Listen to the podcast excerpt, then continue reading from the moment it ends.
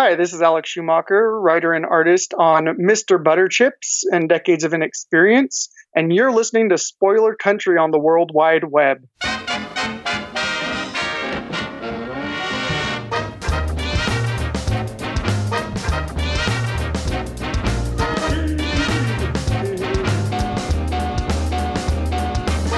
Hey, hey, people of Earth, it's time to enter the Spoilerverse via our secret portal at the exclusive Arctic Club in beautiful downtown Seattle with our hosts, John and Kenric. Welcome to Spoiler Country.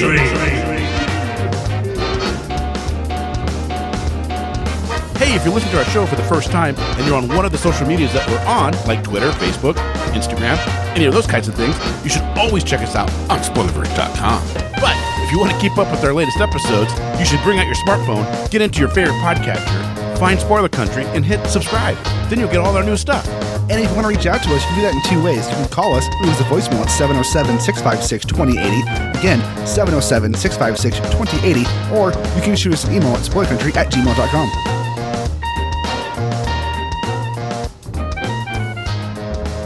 Citizens of the Republic of Spoilerverse unite and welcome back to Spoiler Country.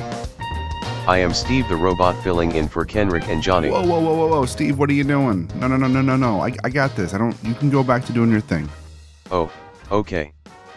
Sorry. I'll go back to typing out transcripts. Yeah. Yeah, go back to writing some transcripts. All right. Hey guys, welcome back. Today it's me, John, by myself, without Kenric, as Kenric is off today. So today, actually, let's do it like Kenric. Today on the show. Well, it's Alex Schumacher. You know, we had him on before to talk about decades of inexperience with Casey, and today I sat down and chatted with him about his new book, Mr. Butterchips, available now from SLG. So, so let's not listen to me talking. Well, listen to well, listen to me and Alex talk, or Alex and I, or whichever formation of that verbiage you want to say. Uh, talk about his new book, Mr. Butterchips, along with a lot of other fun things because we, we kind of go off on a few tangents. So here you go. Here's Alex Schumacher in his own words.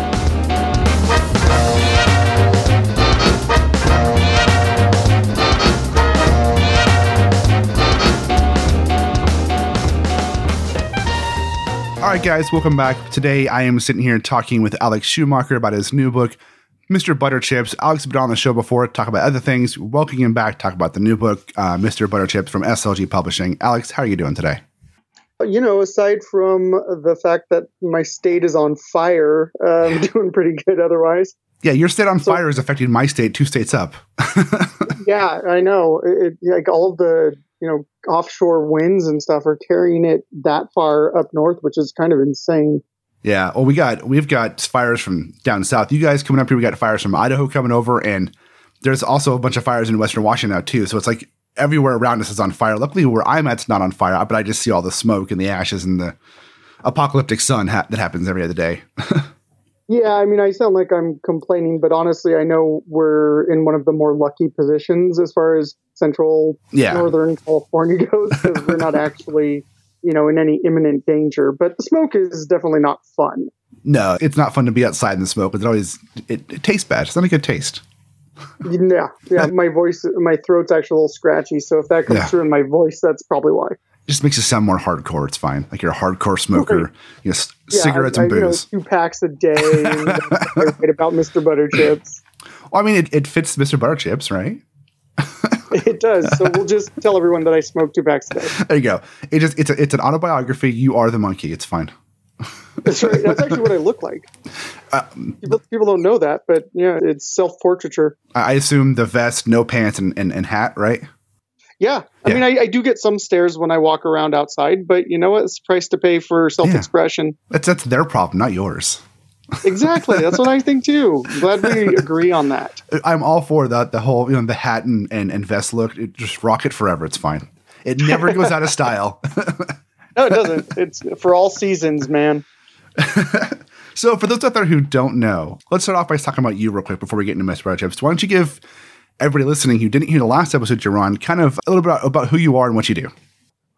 Uh, I am a cartoonist or graphic novelist, whatever you want to call it. I create comics mostly.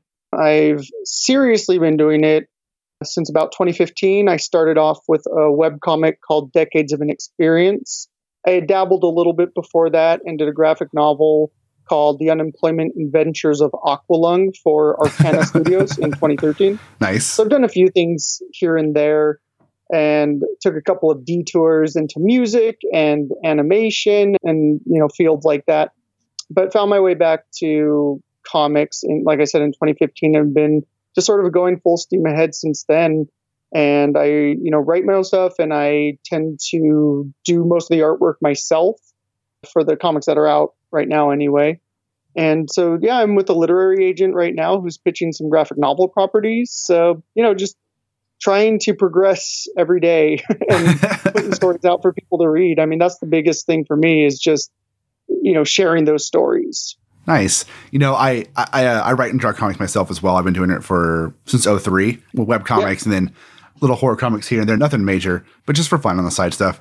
But it's funny because you say cartoonist. When I was a kid, I wanted to be I wanted to draw for Marvel and DC. I wanted to draw Batman and X Men. You know, when I was in my teens.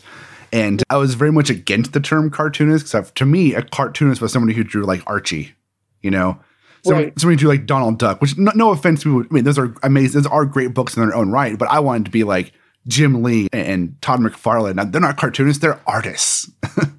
Right. No, and I think that's true. Uh, you know, there's these arbitrary distinctions that we tend to place on names like that. And, you know, I tend to think of cartoonist because you could say, you know, you're a comics artist or a comics illustrator when you're right. mainly focusing on the art side.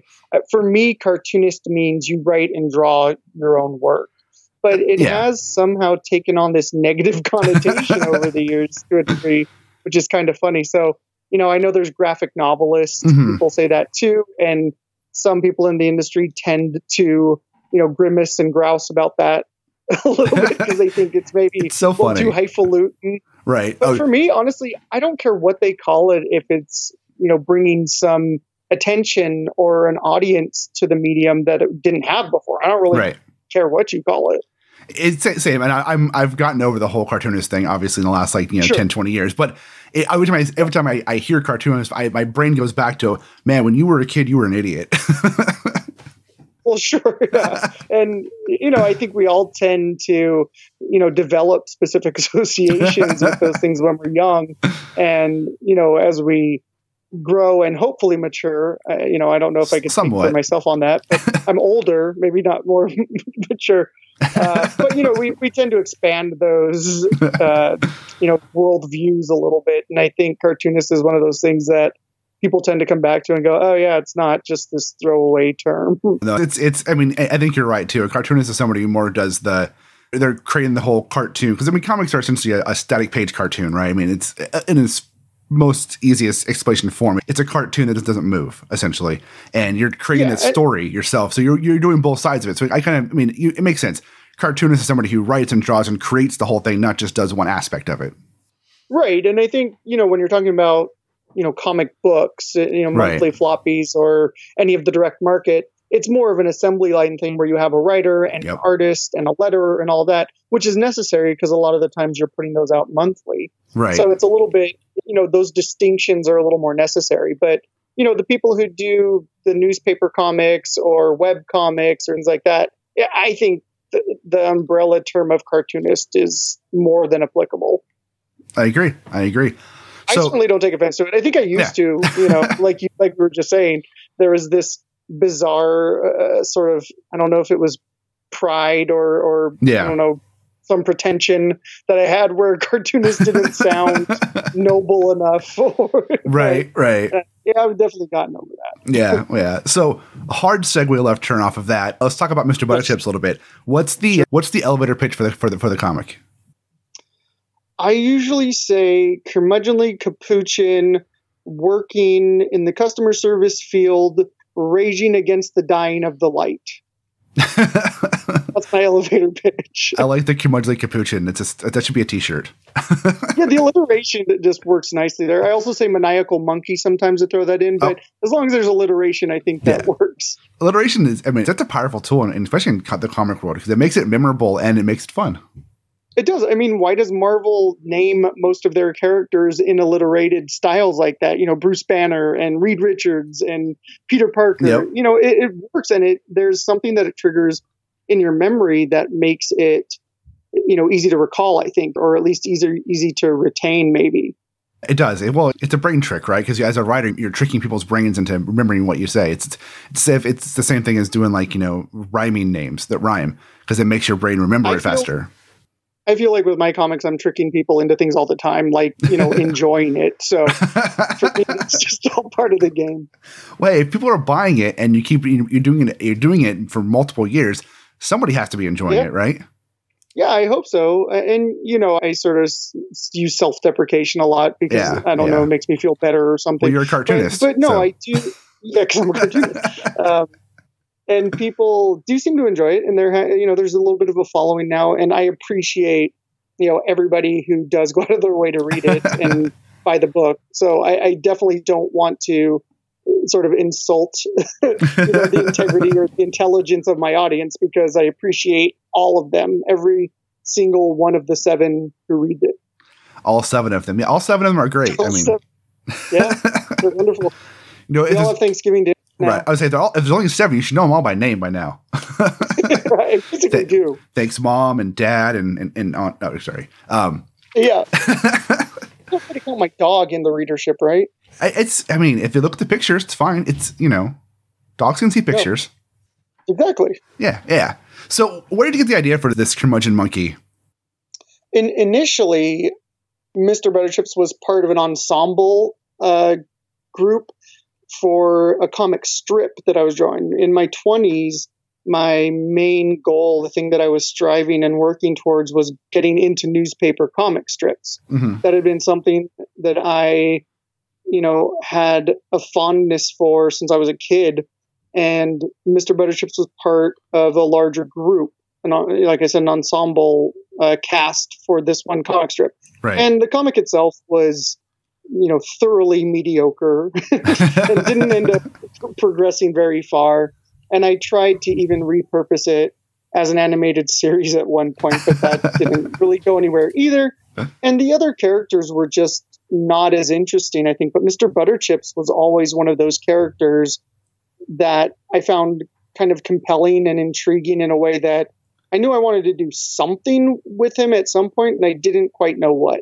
Hmm. So fast forward, you know, several years, and I had a short story published by Drunk Monkeys magazine, which is the uh, site that hosts Mr. Butterchips now. hmm And the editor in chief at the time, the he, and the founder, who's a guy named Matthew Guerruckey, uh, asked me if I wanted to do a comic feature for their site. So I sort of reached back into the annals of characters that I had, and Mr. Butterchips just seemed like a perfect fit for a site called Drunk Monkeys. And, and it wasn't even necessarily quite that contrived because I was actually sort of repackaging the character for uh, some sort of comic uh, on his own anyway.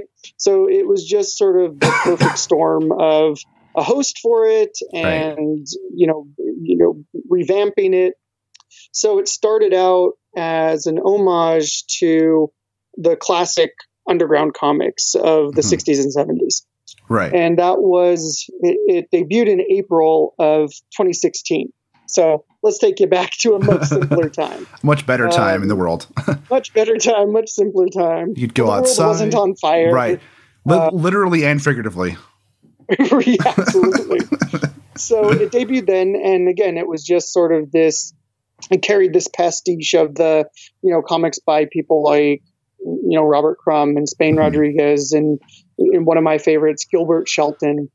Nice. And then the election happened in November, and it just took a hard left into sociopolitical commentary. And you know, it's kind of weird do. for me to vent my yeah, and it was just you know as as a lot of good art does. Not saying mine is good art, but I think a lot of the most affecting art is from places of real emotion, Mm-hmm. So the continuation of Butterchips for me was definitely a vessel in which I could put my frustration and my anger.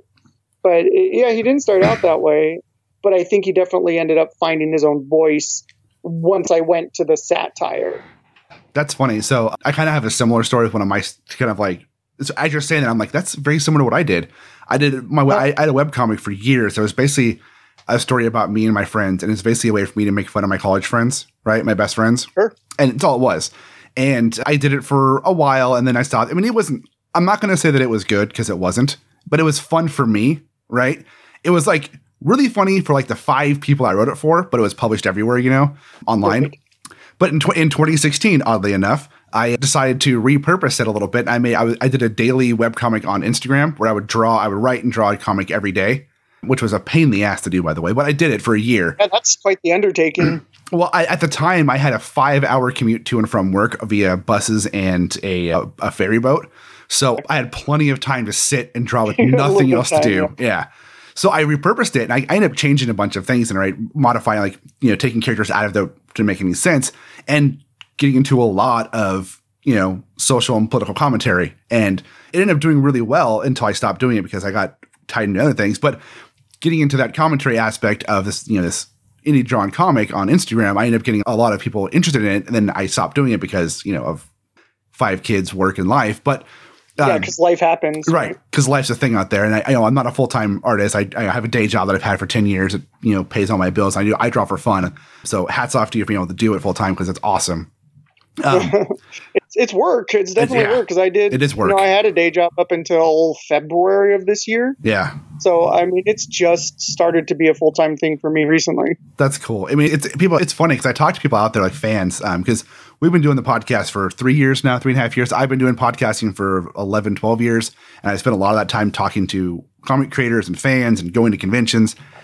and it's funny because a lot of fans think that writing and drawing comics or being a cartoonist, whatever, is just you know, oh, well, you're just writing and drawing stuff. It doesn't take that long to do it. You don't. I mean, it's it's got, to be super easy. I'm like, no, if you're full time at this, it's a grind. It's a huge Yeah. grind. You're putting and I in. think that's a common misconception, uh, Mhm. you know, and and not to call anybody out who may think this, but all the readers see is sort of the end result. And if you're Right. not at all involved with the production side of it, it's very easy to kind of have that perception of it. So, but but yeah, I think more and more with the you know with how the internet has evolved over the last you know 10 15 years i think there's a lot more information out there but it is definitely not you know a hop skip and a jump to the finish line. There's a lot of work that goes into it. Duh, for sure, for sure, especially especially i mean comic. you're wearing all those hats oh. yourself you know like you said you know you're writing you're drawing. I'm lucky enough to work with editors but some people edit their own stuff color their own stuff you know publicize and market their own stuff so they're you know they're, it's a full-time gig for sure Ugh, marketing is the worst part of making comics. That's the part I hate. Is the marketing? Absolutely. It's grueling. Yeah. It's grueling. because I'm terrible at it. Oh, I mean, same. I've been working with a, a PR firm right now, as you know. yeah, Um, Don't Hide, which are Yep. great, Melissa, and, and you know they're wonderful. You know, for me, I need people to be a champion for me because I'm terrible at trying to pimp my own work. If it were up to me, you know, the log line or something for my work would be, I don't know, it's pretty good. Maybe you should check it out. I'm stupid. Thanks. so I need somebody who's a little bit more professional and a little bit more well versed in the you know marketing and playing up the or accentuating the talents of the specific person. I, I kind of need that. Right. I think a lot of artists, a lot of cre- not just artists, a lot of creative people in general have a hard time marketing themselves because their strong point is making the thing, not talking about the thing. Right. Like Right. I know for myself, I've done, I, I've you know written and sold things and published, had things published before, and my hardest part, and I found talking to other people like yourself, you know, the hardest thing to do is say, well, I made this thing, and here's why I think it's good. Because all I want to do is like, well, here's the thing. You go have fun with it, and just don't tell me if you don't like it. Right, right. And for me, and I'm, and I'm sure a lot of artists have the same experience, where you think something is great that you've done, but automatically there's this bizarre switch that flips where you begin to second guess yourself. And that's something that a lot of people have to overcome. I had to overcome that to simply put that out on the web and, you know, let people see the artwork because that's kind of terrifying for me to a certain degree, or at least it was for a long time. And it was this hurdle, this obstacle that I had to get past. Because if you want to be a professional, if you want to do this for a living, you know, creating comics or books or music or whatever it is, you have to let people in because those are the people that are going to allow you to continue in this vocation. Exactly. And it's, I don't know about you, but for me, I find that the hardest part is when somebody's crit- critical of me, right? And they give me like, they don't like what I'm doing. Like, I don't mind, I don't care if somebody has an issue with something I write or draw or whatever, or, or music that I create, right? Because I, I also do music as well. If they're like, oh, I don't like this, here's what I don't like about it, and they give me, a, they tell me why. But it's the people who are just trolls and being mean, like that. Sure. I've, I don't, I don't have the thickest skin for that, and I've had some, I've had some because of the nature of what my comics over the years have been.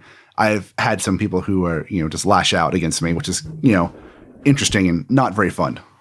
Yeah, and you know the thing that I've maintained the the place that I've reached, I suppose, in my career, as it were, is I'm okay with people loving what I do, obviously, but I'm also okay with people hating what I do. Right. What I don't want is indifference. right. I feel as though if somebody hates what you're doing, you're still affecting them to the point where you have real estate in their mind. exactly. If somebody's just apathetic about it, that's far more insulting to me. That's a good point. That's a good point because whether they love or hate it, you're still you've you've gotten in there somehow at some point, which is exactly. Good. Yeah. So so give me your love, give me your hate. Don't give me your Yeah. indifference because I will just dismiss you. You well, because like if somebody buys it out of love or out of hate, you're they're still buying it.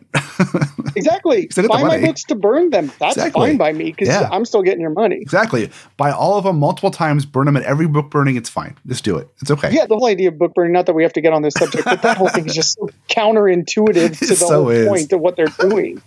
Like I, anyway, yes, if you love or hate my work, I'm okay with that. yeah, yeah. It's it, I always not to go off again, but it's always funny. And it's like, oh, they're canceling this person. They're gonna smash all their CDs or rip up all their shirts or whatever for this company. I'm like, you've already bought it.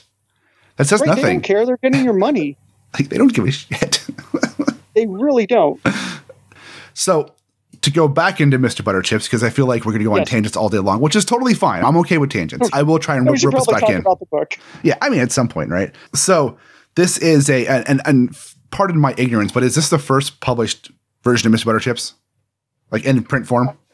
Yes, in print. Yes, it's the first time it's been collected. Nice. and I it's kind of a full circle moment for me because I stopped creating comics when I was about 8 or 9 I had been doing it all through childhood which I think you know most kids do at least most kids who then end up going into the arts. Right. you're drawing when you're a kid. And I stopped when I was about 8 or 9 I got into a few different interests music and you know a couple different things baseball. Hmm. and then I found my way back in my early 20s because I discovered the independent comics of the late 90s. Because I think part of my hesitation in actually pursuing comics was when I was growing up, I was inundated with artists like Todd McFarlane and Right. Jim Lee, and these people who their renderings are just drowning in line work and photorealistic to a degree that I would never be able to achieve. I right. think it was kind of daunting for me. I- I mean, I'm sure that was part of it, even if subconsciously. So discovering publishers like SLG and Fantagraphics and Drawn and Quarterly, and seeing that there were these cartoonists, you know, that were creating work that was emotional and you know deep with art that looked a little bit more like you know on my end of the spectrum was a revelation for me. So then to be published by slg with the mr butterchips collection has been gratifying in a way that's almost hard to quantify. They're not quite as active as they were even five years ago but to say i'm published by the same you know house that put out books by evan dorkin Yeah. and Derf Backderf and Ariel Schrag and Roman Dirge and Yep. Jhonen Vasquez. oh, yeah. That's, that's pretty, you know, big notch on the belt, I think, for me anyway. Oh, it is. SLG has put out some great stuff over the years. I've always loved perusing that because because I know if I go to an SLG book, same with Fantagraphics, is you're going to get something that's not mainstream and it's going to have some quirk to it, and which is what I like in my books. I don't personally read a lot. I mean, I'm a big superhero comic fan because I grew up reading them, but I don't really read any of them anymore. My son does, and I, I'll read what he reads just so I can talk to him about it. But for the most part, I want to read something new, something I don't want to say innovative, but something that's not static the same. And uh, yeah, I think it's something that's personal. Yeah, You know, exactly. those books tend to be a lot more personal than, you know, the Biff Bam Pow yeah, right. uh, monthly floppies. They just tend to have a lot more of that, not even the emotion of the artist that's creating it, but also the style. yeah, you know part of what i moved away from from you know marvel and dc you know part of what caused me to not really want to read those anymore was this cookie cutter style artwork. And I and not to say that the illustrators are not good because there a lot of them are incredible, but it's this very specific style that it all kind of looks the same.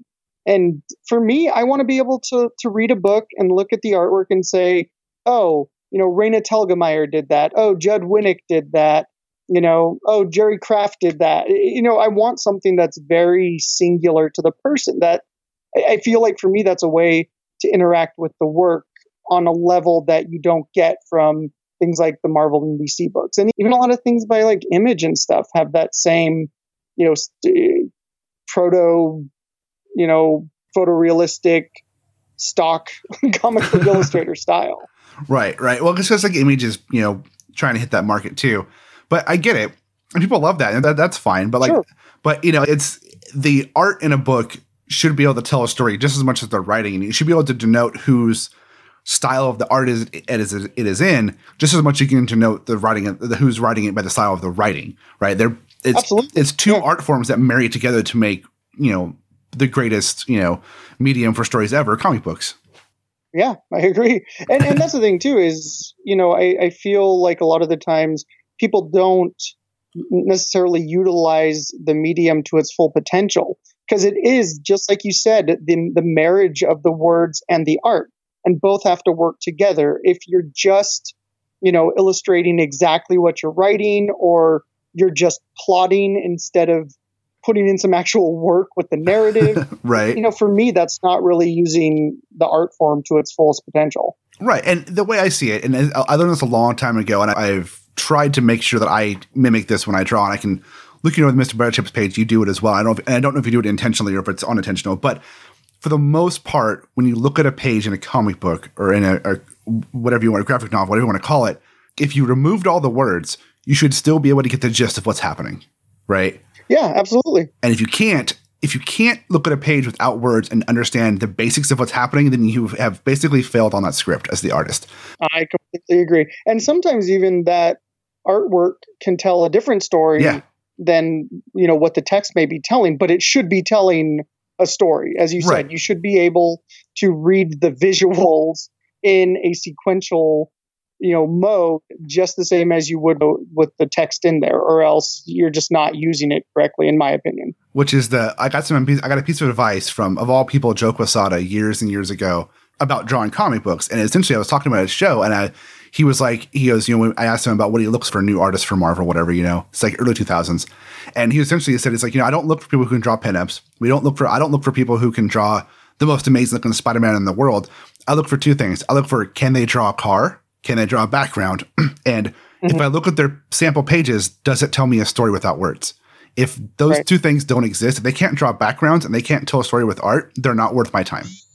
Yeah, and, and, I think that's a fair gauge because we are in the business of telling stories. So if you're incapable of doing that and you've focused on pinups this whole time, well, maybe you can, you know, eke out some sort of living as a cover artist or something. But right. To be hired as a comic book artist or to make you know a name for yourself as a comic artist you need to draw comics. Exactly. And static images are not drawing comics. Nope. Your your line work should have emotion. Your line your line work should also add to your story and you should be able to tell what's Absolutely. going on. Yeah. That should be just as individual for me that should be just as individual as the art style itself because it's a part of that. It's woven into the same fabric. Right. so all of those things work together to create your unique style. And I say all this, and I'm sure there are people out there looking at my stuff going, "You're full of shit because you don't do any of this." But I, I try. I mean, no, but you do though. You do you do that though. Like your art. Look, Mr. Butterchips specifically, and the other stuff I've seen of you, it does tell a story without the words, and it is there is a style there. I mean, there is a consistent style throughout Mr. Butterchips. It's it's there. Okay. It's you know you have a certain style with your lines, which I was going to ask you about because you do you you do shading with your lines, but you do it in a very specific way, right? You do very specific hatching in, in your lines. You don't do cross hatching, but you do hatching. Uh, well, there's some cross hatching, but for the most part, it's line work for shadows, and but it, it stylistically it goes, you know, it flows through it consistency, you know. Okay, good. That's good to hear then. Yeah. No, it's it's, it's definitely there. it's definitely there. Don't I, I wouldn't fret about that. okay, good. I actually love that, the style. That, I actually love the style that this is drawn in um, because I love this style of the indie ha- like shadowing with lines and do and hard lines in some places and soft lines. I mean, I, I love that style because it's raw, it's emotional, and it, it, it adds to the element of like specifically for this this story, like you know the edginess of what it's about. It adds to that. Right, right, and I think it's also something that you have to experiment with to play up your strengths. You know, I know where my weaknesses are in my artwork. I know what I'm not capable of, or at least, you know, not phenomenal at doing. Right. And so the part of finding your style is you know, figuring out, you know, which parts to accentuate and which parts maybe play down a little bit. And, you know, that's in anything. I think that's true in sports and music and any other sort of artistic expression. You have to find those areas and be aware of them. I think right. if you're going to put out a decent product. Exactly right. Be aware of your strengths, play to your strengths, but also don't shy away from your weaknesses because if you shy away from weaknesses, you'll never improve on them. You know. Exactly. No, that's true.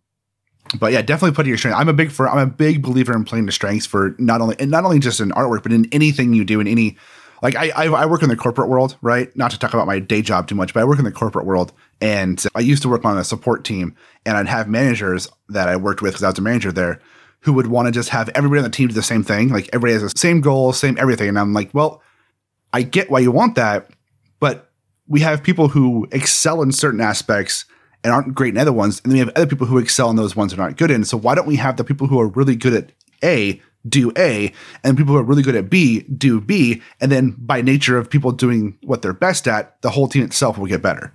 You know? Oh, that just makes too much sense, John. Why are you trying to speak logically? Dude, I, I had so many conversations with upper management about that. They're like, no, you're wrong. It has to be this way. I'm like, give me, no, you're okay, but play to strengths. And then teams I'm on now, it's like we, you know, obviously now you, I'm on, I'm in engineering and you play to strengths and it works. God forbid, you know? Yeah. Yeah, and I think you know comics are no different. Exactly. And so so I've you know it's something it's it's always in progress. I think your style, even if you find something that's unique unto yourself, it's always going to be you know in a state of perpetual progress because you're going to come across different influences and different inspirations and then weaving those in to your own artwork and your own storytelling you know toolbox a little bit so it's forever in flux which is okay i mean that's right. a good thing so, you know, for me, yeah, it was definitely whittling it down to sort of the core of where I excelled and, mm-hmm. you know, playing down things that maybe I wasn't as great at because then that gives you time to work on that, which I think everybody should. Right, right. So I want to ask you a question about the actual art process you use for Mr. Butterchips. Sure. Are you, and I think I already know the answer because I've seen some stuff online, but I just want to ask it anyways. Are you drawing this like pencil ink traditionally and then hand lettering in this or do you do this digitally? How do you create the pages? Yes it's all traditionally done uh, with it's on bristol board pen you know i use a, a non-photo blue pencil which is a trick i learned from some uh, professionals i knew in the animation industry um, because they use that in animation so when they're scanning it or you know p- putting it into the computer it doesn't pick up those pencil lines. So I yep. don't have to erase it at all, which is incredibly convenient when you're doing it traditionally. and saves so time. I, saves time. Yeah. So I draw with the non-photo blue pencil, ink with microns, so archival pens, yep. and the nibs on them have some give, so I can have some variances in the line weight, which yeah. I prefer. Uh, so it's not quite a brush, but it gives some of the similar uh, right. aesthetics to it. Microns are great. I've used so microns for years. Yeah, yeah, they're wonderful. And so then I scan it in. Oh, I do hand letter as well, which I'm trying to figure out a way to have my own font made, which I know you can do, mm-hmm. and that would not only save time but save you know the the stress on my hand because hand lettering is a lot of work. I guess it is. yeah. So I scan that in, clean up in Photoshop, add gray tones in Photoshop, but mostly it's all traditionally done by hand. And, you know, recently I've kind of been contemplating moving over to digitally, picking up like an iPad Pro or, or mm-hmm. something. You know, I love the feel of traditional drawing. It's what I grew Same. up doing. I was born in 1980, so I'm kind of, you know, I grew up with the old school traditions when I went to, you know, I went up to the Bay Area in my 20s and met a lot of the greats who were up there at that time. So, so that was my education. and part of that was the, all of the traditional work stylings. uh, but having said that, I'm also environmentally, you know, minded, and I, I feel like continually buying paper and drawing things traditionally might not be the best for Right. climate change. So most likely, I'll have to come to some sort of reckoning with that and and switch over. But for everything that's in the Mr. Butterchips book, that's all done by hand traditionally.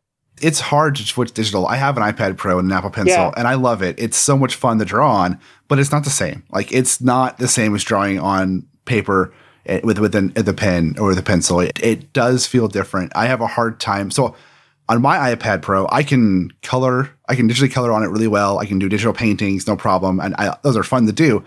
But when it comes to actually for me doing like an actual like pa- uh, spread a page, it, it doesn't feel right. Like it for me, it just doesn't Yeah. feel like I'm drawing right. So I, I always go back to using actual paper to draw actual pages. Then I'll color it on my iPad or I'll do like a painting, or whatever. But it's just it doesn't feel the same. Yeah, and I think part of it for me would be finding the the right tools and the right technology to use. Because for me, there's just been with the tablets that I've tried out, there's just been too much of a disconnect between, you know, where my hand is, what I'm drawing on the tablet, and what's actually coming out on the screen. so it's going to be a little bit of a, you know, sort of an adjustment period yeah, a, a learning curve to some degree, but I do think it's probably better for the world overall. right. and and it's going to be. I mean, that's why a lot of people are moving that way anyway. Plus, everything is printed digitally. You Yeah. know, all files are sent digitally, so it sort of cuts out an extra step as well, which is an added benefit. right. And it makes it also does make if you have to modify something a lot easier because you can easily move stuff around. Yeah, and it's far more portable. You know, if Yeah. you get something like an iPad Pro, you could do that at a coffee shop or at, you know, you know, like on a commute, like you said. Whereas drawing on 11 by 17 Bristol board is a little bit cumbersome when you're trying to take that out into the world. Hey, I once uh, when I was in college, I was inking this talent search, Marvel talent search for a Thor page. I was doing it at the commons of my college, and I actually got a girl to come talk to me while I was doing comic books. It was kind of cool. So it can work Oh, sometimes. I mean, Yeah. she talked once and left, but you know, it was whatever. sure. well, I've always found I am happily married now. Yes, um, me too. and have been for many years. But yeah, when you're young, I think part of that is seeing if that might attract some attention from the opposite sex. Because most of us, as cartoonists or illustrators, are not really good at many other things. We're Right. certainly not athletically inclined for the most part. And I know that's a rash generalization, but I feel like it's it's, it's proven to be true. pretty accurate. Yeah. Yeah. So for us, a way to sort of attract attention uh, is is to illustrate. But if there's always inevitably what happens is somebody will come over and show interest, and then what they want you to do is draw them. Yep. Yep. Exactly. That's when I lose interest because I say no, I can't do that. Yeah. Can you draw? Can you draw me a tattoo? I've got that one so many times. I mean. I'm absolutely terrible when it comes to things like caricatures Yeah. and and portraits. So as soon as they ask that, no, it's over. I'm like, I could draw you a drunk monkey. yeah. Yeah. I can That draw I excel at. I can draw you a very bad version of you. It's going to look nothing like you, but Right. Yeah. If you want a Picasso version, Right. or, you know, or, or some sort of like cubist version of yourself, sure, fine. Oh, Something you're going to hang up on your wall? No, that's not Right. what I would produce for you. You know, I think as an artist, that's probably the most frustrating thing is when people find out you're an artist at, at, at any level or any style of art. The first thing they want is you to draw something for them, and usually for free. And. It's Because just you love doing this. Why, why Yeah. wouldn't you just, yeah, you know, whip that up for me in five minutes? exactly. You know, it's just because like we randomly will call plumbers and tell them Yeah. to come over and fix our sinks for the exposure, right? Exactly. I, I, I'll, I promise to tell my friend about your business if you come over and do it for free. right. Well, it's crazy because like I, I work in the you know in the computer world, so I get this I get the same thing from like, oh, you can fix my computer, can fix my router for me, and it's like, come on, I, I'm not going to call you up to do my accounting for free or to come over and drywall my new bathroom for free, you know, or for exposure for oh, I'll talk about it with my friends. Like, come on, it's like these are professional things that take talent and skill to do. People need to respect that. Yeah, absolutely and you know shifting a little bit pivoting but still kind of on the same uh, thought process i added a 22 page story to the back of the mr butterchips collection because you can find all of those strips online for free you can read them on the Mhm. drunk monkeys website Right. however if you want that 22 page story or the pinups, you know, the gallery in the back of illustrations by some friends of mine in the industry, you have to get the book. And I think you have to incentivize something like that to a degree because if I was just collecting the individual strips, well, you can always read those online. Why would you buy the book? It's a hard sell that way. Yeah, that's, that's the the hardest part about webcomics is how do you market it after the fact because people have already read it for free. You know. Exactly. Yeah. So you have to have some supplemental content in there. You have to have something. Yeah. So I actually have a forward by uh, an editor friend of mine named Kevin Ketner, who was formerly of Dynamite um, Entertainment. He wrote a very nice forward for me. Uh, like I said, I have I think five or six pinups in the back by uh, some really great illustrator friends of mine. One of which is Keith Knight, who does the K Chronicles and just had his Hulu series Woke premiere. So I'm giving him some Oh, free, nice. uh, I publicity. I just saw that last uh, night and when I was watching TV. I was like, oh, that was cool. Yeah, that's Keith. So he has a, a Awesome. pinup in my book, and then a little bit of a history on the monkey as well. So I feel like if you're asking somebody to pay money for a book like that collects a lot of things that are already online for free, you need to give them something extra to actually want to pay for the book. Exactly. I 100% agree with that. I did the same that's thing good. for my book. Yeah, so that was fun to put that all together because, you know, I think it's pretty noticeable in the 22 page story that the artwork has progressed a little bit since the first strip, and you could sort of, you literally watch that progression as you're going through the book, which I, found to be kind of interesting and sort of discovered after the, but it, was, it was pretty cool to see that. Nice. That's cool. I love watching art. One of the things I love about webcomics is you can definitely see art progressions, or even in indie comics, that's not a mainstream book, you can see the progression from start to finish. Because you and watching that sure. growth, both in the writing and in the, the art, is, is always fun for me. Because I, I love that aspect of it. Yeah, absolutely. And so with that, yeah, with Mr. Butterchips, when you have it all, you know, in that, you know, in that consecutive order, Jesus, Yeah. I can think of consecutive. Apparently, I have enough coffee. Uh, in a consecutive order like that, you can literally see the progression. So that was, I think, pretty interesting. And then it was just fun to do a 22 page story, a longer format with the character. Is it was fun to do something a little bit different than just the one page, you know, quick story, quick gag or punchline at the end just to kind of i guess gauge and see if i could do it Right. Right. Which is fun to test yourself and push yourself to do something you haven't done before. Yeah and I, and you know from from what i the feedback that i've heard people enjoy it so that's a, a plus That's a plus. So if people want to pick up this book, Mr. Butterchips, where can they pick it up? several different places you know you could look on my website alexschumacherart.com I I imagine those might be in the show notes for people who will have some difficulty spelling Schumacher. It will be. Uh, but on my site, I have all the different places you can go. It's available on Amazon. It's available on Barnes and Noble. I actually saw it on the Walmart site, which is kind of funny. cool. Uh, one that I would recommend is going through a website called IndieBound because you can order it through your local bookstore, oh, nice. and those establishments need our support right now. So Yes, if they do. Want to order it through them? I highly recommend going to IndieBound. yeah, I'll, I'll link to that as well in the show notes, so everybody can just go click on that and go right to it. Perfect. So since you and last question for you, then I'll let you go. Sure. Since you do everything traditional, do you sell your pages? Yeah, I mean, I do on occasion. I was actually going to donate one to the Cartoon Art Museum of San Francisco. Oh, nice. So if anybody out there is listening and want to bid on one of the Mr. Butterchips pages for a $100, which goes directly to benefit and don't and you know for the Cartoon Art Museum, that might be something that's online soon. But I would definitely be up to selling other pages for myself if people were interested. That's cool. And if they wanted to, how can they contact you? You can go to again my website, Alex Schumacher Art. There's a contact form on there, or email me at alexschumacherart at gmail.com. I'm also on Twitter and Instagram at AJ Schumacher Art, so you can you know holler at me there, as the kids say. Do kids still say that? I don't know. None of my kids say that, but I don't know. I have my They kids. probably don't. You know, I I didn't know hip colloquialisms when I was a kid. I, I've never been cool in my life, and I'm Yeah. not going to try now. Yeah, I, I, I, I pretend sometimes. I have a 17 year old son who likes to be cool, and I'm like, uh, I try and be the awkward dad with him. It's, it's hilarious. Well, that's just funny. Yeah. yeah, it's, it's fun. No, that's why I write characters like Mr. Butterchips. You know, it's a way to be cool by association. this is cool. I was never that cool, but this is cool. no, I know yeah, that. but read my work and you'll think I am. Right. And then turn out, no, I'm just a guy who draws comics and sits at home. right.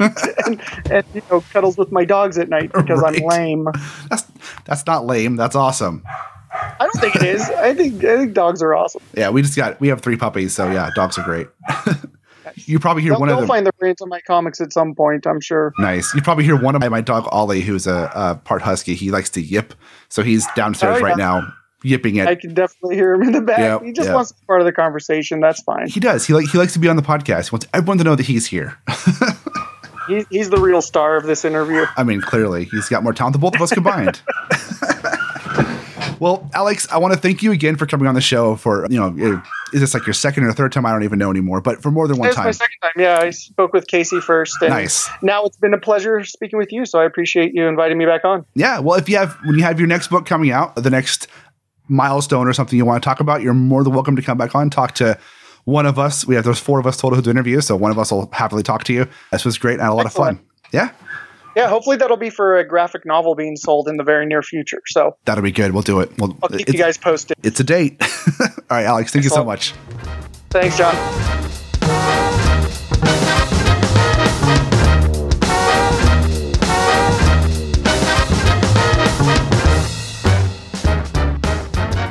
And we're back.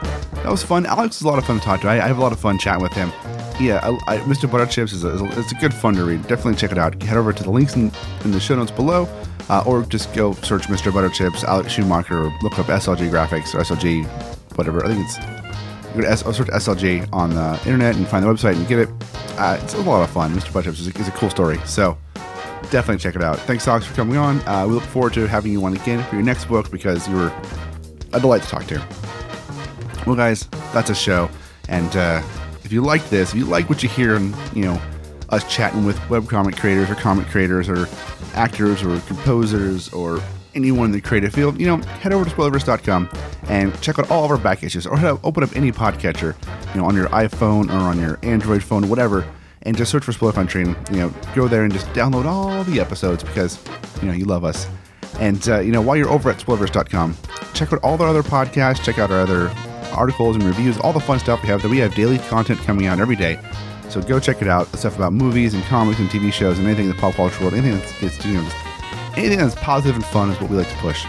So do that. And while you're there, click on that store link and go to our store. Pick up a t-shirt, a hoodie, a face mask, or whatever, and you know, look fly as hell and help support the site. and with that, there's only one thing left to do, and that's in an ocean of podcasts. We are Tolbu. And as Tolbu compels you do to open the mind and read more in an ocean of podcasts.